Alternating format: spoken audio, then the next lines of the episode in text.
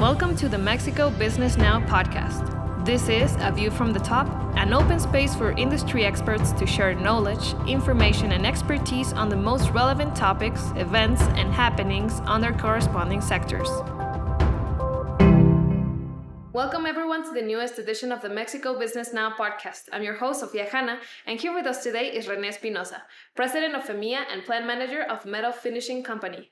The Federation of the Aerospace Industry, FEMIA, is a nonprofit association that brings together most companies in Mexico's aerospace sector.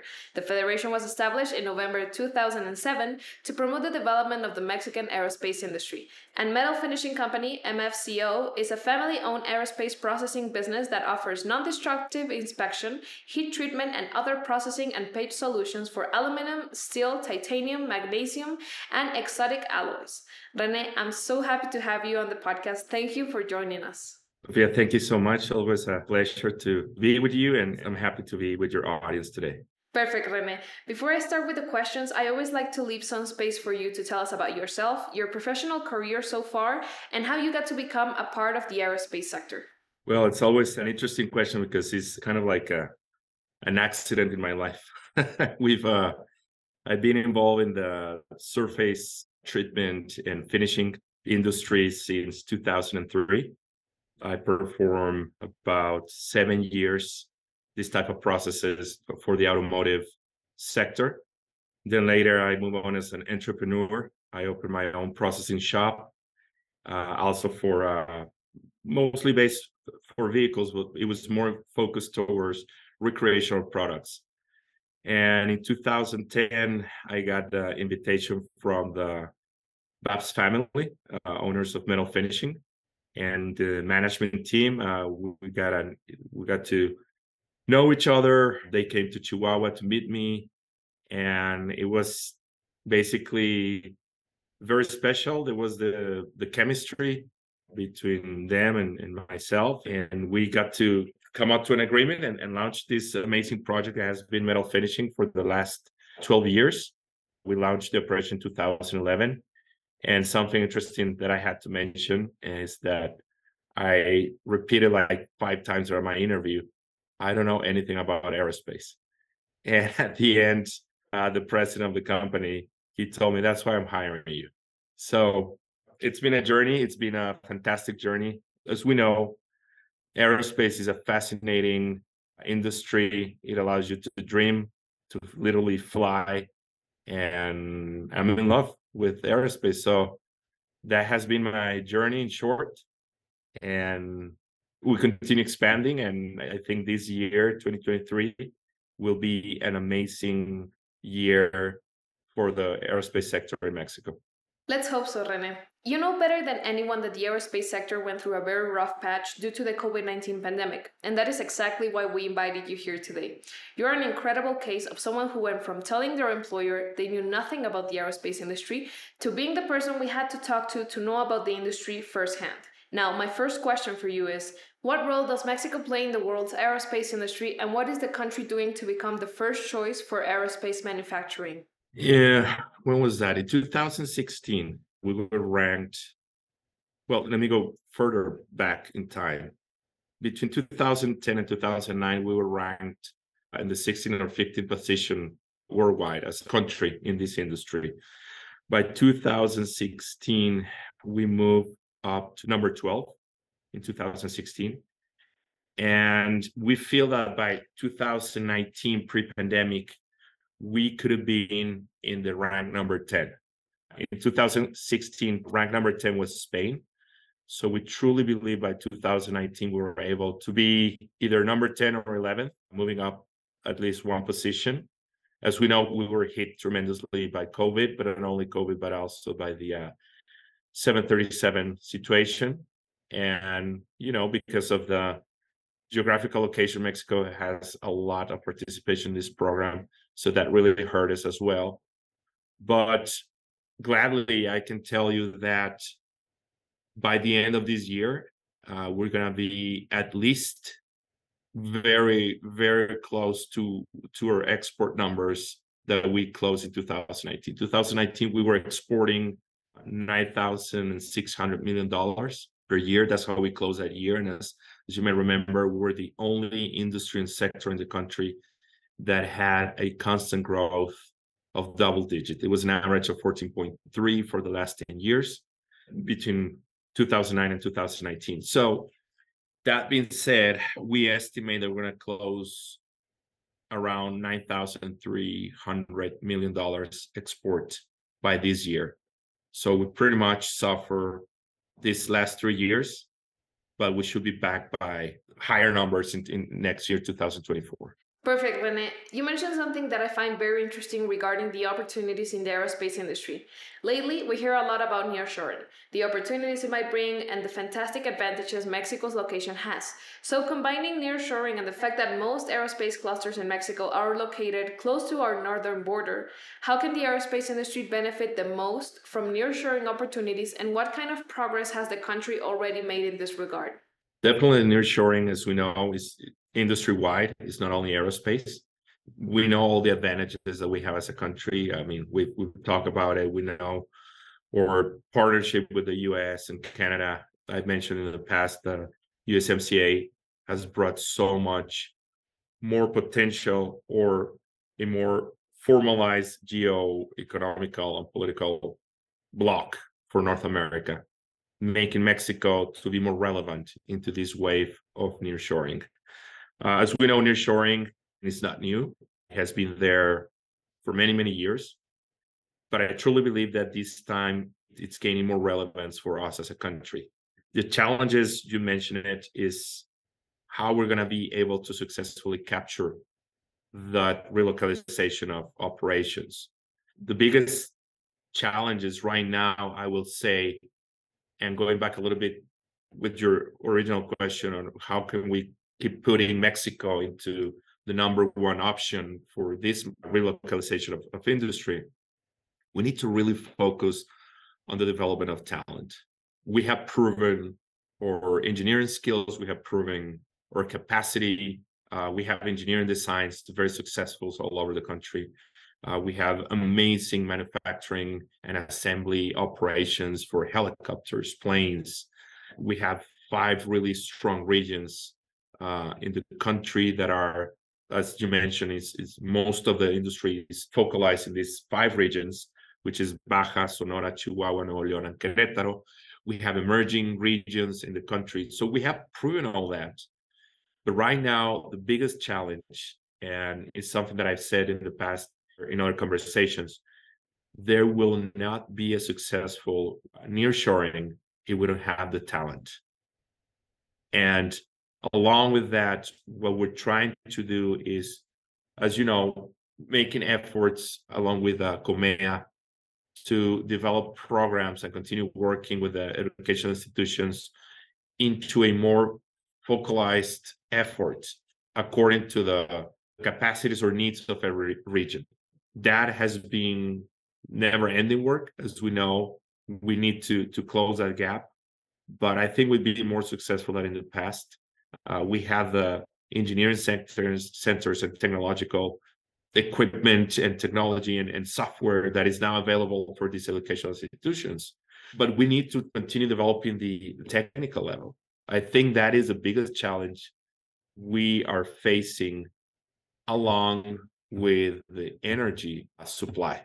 I mean, the amount of opportunities for Mexico for bringing new companies and relocate their operations is, is tremendous. I mean, you can call us a, as a tsunami of of new opportunities, you know, but we need to really understand uh, what's the capacity that we have in every region and as a country to provide the energy, the talent, and the infrastructure to be able to capture this investment. I totally agree. And this is something that has been mentioned before. There is a theoretical nearshoring and an actual practical doable nearshoring. There's a million opportunities that could be taken advantage of. But if the talent isn't taken care of, if there is no constant training, which is particularly relevant in the aerospace sector, then it is very complex.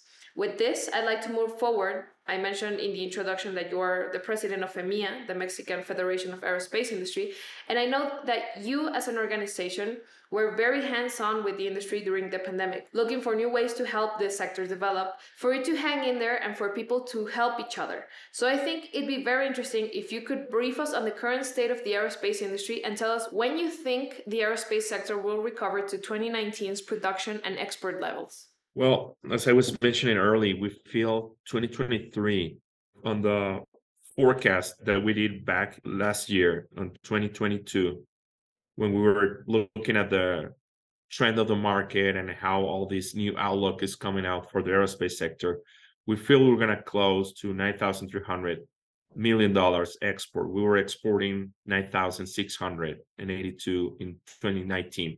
So there is the potential that we could reach the same number as 2019 by the by the second half of this year.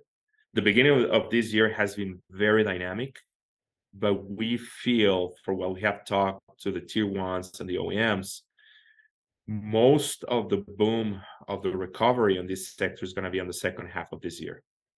So if, if that is the case, we could easily say that by the end of the year or as late as next year, we're going to surpass numbers from 2018. So again, the, the, the recovery, the market has been very dynamic. Uh, there are many trends on trying to to supply the all the aircraft that is needed for the following 15 years. One of the good signs is that the 737 MAX program is back on track is starting to recover that that supply chain is starting to move on more with new new demand on this program. The a320 has been fantastic as we know it. Uh, it's also a good engine for the forecast you know to continue recuperating that. So with these programs and the big demand of the single aisle planes i think all these will be back on track by next year. And we foresee a continuous growth of 12, 14% for the following years. For instance, on the on the information that I have, we expect on 2024 to grow 14%, and we predict that we might end above 10,600 uh, million dollars in exports, and in 2025 to have a growth of 13%, which would put us over the $12,000 million. So as you can see, the ramp up is coming and we feel confident that if we continue doing exactly what you were saying, keeping the talent, the pipeline with the technical skills, the technological, the software, and we continue proving that we are able to capture all these relocalization programs I think we're in pretty good shape as a country. I couldn't agree more, Rene. I have seen the industry since the pandemic. I started precisely at that moment, and the growth it has had and support of the aerospace community, I think, has been the key element for it coming so far. I believe an interesting subject to address is that you will be finishing your term as president of FEMIA on March 10th. And I think it would be important for you to share with us how your experience was and which you consider to be your main achievements and takeaways. Thank you for that question. It has been uh, all these months, you know, you start thinking back of what we've done, what we could have done more, what we should have done. But just like you, I mean, I, I, I took FEMIA in the midst of the pandemic. Um, I started in November 2020. And there was a lot of uncertainty. There was a lot of, because of the same uncertainty, there was a little friction in, in the sector knowing what, what do we need to do? Should we go this direction or, or should we take this initiative? And i remember one thing i promised to everyone i said there's nothing i can do to recover the market because it's not in our hands. It's it's a virus affecting travelers and our aircraft it's in the ground so there's nothing we can do. The only thing that I promise is going to work to keep us united, to work together, to stay together. Because whenever this passes and we're back, we need to be stronger. And I can tell you that now the FEMIA is a stronger organization. The relationships that we had, that we were able to develop during the pandemic with the different governments, the states, the clusters, it's it's better than ever. We were able to accomplish many things, and one of them, we were able to be there at Farnborough this last summer at the Mexican pavilion that, that we hosted as FEMIA with the government of Querétaro, Yucatan, Aguascalientes, Nuevo León, Chihuahua. Gosh, I don't want to leave anyone out, but everyone that, that participated there, we have no words to say or to explain the vibe that we felt to be together working and promoting Mexico and seeing everyone trying to reach our booth for an appointment with the different governments, with the FEMIA, all these announcements of new investments in different regions of the country. And that was a really, or it was the fruit of all this hard work that we had to do while we were not able to travel or see each other, daily conference calls, daily communication through all those months. And honestly, I can tell that that also FEMIA becomes a more plural association that is trying to understand more. Not that we understand everything, but trying to understand more the needs of the OEM, the tier ones, but more than anything for the SMEs. The Mexican SMEs should be and must continue being a priority for the sector. And also to have you've been following us but uh, to be working with a, a super tier one like spirit aerosystems to be part of us and visiting five different cities and scouting mexican companies to be their suppliers that is a true accomplishment. Because all this wouldn't be possible if we didn't have the support of every city, every state, every secretary of economic development, the clusters, everyone together. So now what comes is going to be continue to be challenging, but because of this inner strength that we have in the FEMIA and all the things that we accomplish, it's going to be, I think, a very successful. It should be a very successful term for Carlos Robles that's coming next, and uh, I just feel satisfied. I mean, to have been able to to maintain all this together. No, and I'd really like to congratulate you, Rene. You started at FEMIA when I started in the sector, and were one of my first interviewees. You had a very difficult task on your hands, starting a presidential tenure at a very complicated time for the aerospace industry. Now that you're looking back and wondering what you could have done better, that means many things were really right and there was even room for growth. So, again, congratulations. Thank you, Sophia. Now, I would like to talk a little about FAMEX, which is coming up in April. I believe some of our audience might not be familiar with it, so could you share with us the purpose of FAMEX, what can people find here, and why it is so relevant for people looking to enter into the industry to go and be a part of it?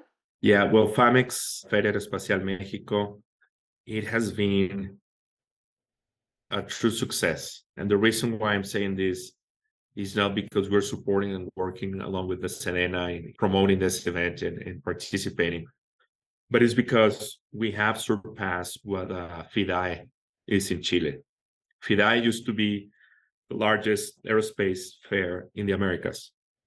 And with the numbers that we had from the last FAMEX and this last year with the FIDAE Chile, we are about or we have passed already the size in the amount of exhibitors and people and something very important for us for this edition is that France is our guest country. And as you know, France, through the presence of the companies like Safran, they're the largest employer in our country. And they are the largest investor in this sector in Mexico. The partnership or teamwork that we have done with along with GIFAS, which is a French FEMIA, if we want to call like that, or counterpart in France, has been very fruitful. So it's going to be a very special year because FAMEX, we, we, we expect it to be larger this time. We're going to have a larger pavilion for US companies. Uh, we have already confirmed the presence of other countries, the embassies. We're going to have a larger exhibition of defense. And there's going to be also a section just focused on space. I mean, going back a little bit to previous question of success in, in FEMIA, these last two years we promoted or we did a big effort in promoting the new space industry. And I can tell you that even in the midst of the pandemic, we were able to allocate projects for SpaceX with Mexican suppliers. And this continues growing. So we're gonna dedicate a section of the of the fair just for space and it's continue growing also with education as part of the of the main topics that we need to continue developing or, goals to have. So famex it's going to be better honestly this year and it's continue growing. And as you know we have also the the Le Bourget show in paris. And so it's going to be a really interesting back-to-back collaboration with france this year and Famex is going to be the starting point. And we're very excited because of the amount of exhibitors, of companies, the B2Bs, the conferences, the program that we're working on or supporting the Sedena to put it because they're the one doing it. I don't want to take any credit on this, but the support we're, we're seeing and also participation of the other Mexican uh, regions is going to be amazing. Perfect, Rene. I'll move on to my final questions. What would you say to listeners interested in developing in the aerospace industry? What are the main opportunities that they can take advantage of in the current environment? I think that the first the first advice I will I will tell to everyone, whoever is interested in this sector, is try to under, understand the aerospace industry because it is a different I say that it's a different animal to other sectors because of course the certifications, uh, accreditations, the constant audits, it's a very high financial intensive industry and uh, sector. So to understand it, and of course, it's, it's an amazing and fabulous. I don't I don't see it as work. I see it as a hobby. Really, when you work in something that you love, it, it's really a hobby. You don't work, and that's how I see aerospace so it's yes understanding and also trying to if you want to be part of this is understanding what are the challenges. In the FEMIA we're working a lot in giving these conferences about what are the challenges what is expected try to to see how can you be a part of. But along with that what is that you need to do better than what you're doing in your in your current sector because there's going to be a major demand for you in aerospace. So I will say, reach out to us in the FEMIA or your nearest or closest aerospace cluster. Uh, we all work together. We love to be talking to companies and people that really are interested into this sector because also part of the challenges as a country is that we need to develop more Mexican companies that could be part of this supply chain. Thank you so much, Rene. If you could recommend a book or a podcast that is related to the topics we talked about here today or that have been relevant for you, which would they be? Yeah, well, podcast, I haven't found if some of our listeners recommend those one, please do. No, I'm joking, but uh, yeah, basically, I, I think what it helps so much is to read. Honestly, I gotta say the articles that you guys come up with for the sector because you're getting information from the players in the sector. So these publications from Mexico Business are, are have been really helpful, even for me, to see what's going on in other things. There is some other information that you can find in uh, news or publications for the aerospace sector. One of the recommendations I, I would tell for for the people who want to be interested and learn more about this sector is uh, Aviation Week Aviation Week is a very amazing source of information that will look into engineering, manufacturing, MROs, which is a maintenance, repair, and overhauling, labor. It'll tell you information about the airlines, the major manufacturers like Boeing and Airbus. So Aviation Week has been a good source for me to continue learning and also to understand a lot of factors that we might not look into from the manufacturing perspective or the industrial side, but that are triggers to our own sector. So that's that's a really good source. And, and again, as, as I mentioned, the, the publications that I've done through Mexico Business, the interviews, so you can hear the voice of the real players, the guys that are day to day, you know, in our Mexican industry. Thank you very much, Rene. Those were all the questions I had. However, I'd like to leave some space for you to share a final statement or a takeaway for our audience. Well, just to let you know that continue exploring to the audience, continue exploring aerospace industry. For those who are studying or wondering what to do, I will say that this is an industry that promise a lot because it gives so many opportunities in the path of their careers. We need more engineers to continue developing these. We talk about the talent. And I don't know, I could continue talking all day. As you can see, I'm very excited about it. But it's been a pleasure, Sophia. Thank you so much. As always, I always enjoyed talking to you. And thank you again for everything. No, thank you, Rene. And for everyone listening to this newest edition of the Mexico Business Now podcast, go check out what FEMIA and Metal Finishing are doing. If you're interested in joining the aerospace sector, keep Rene's advice in mind and consider attending FAMEX. Don't forget to follow us, leave a rating and a review on whichever streaming platform you're using to listen to this podcast.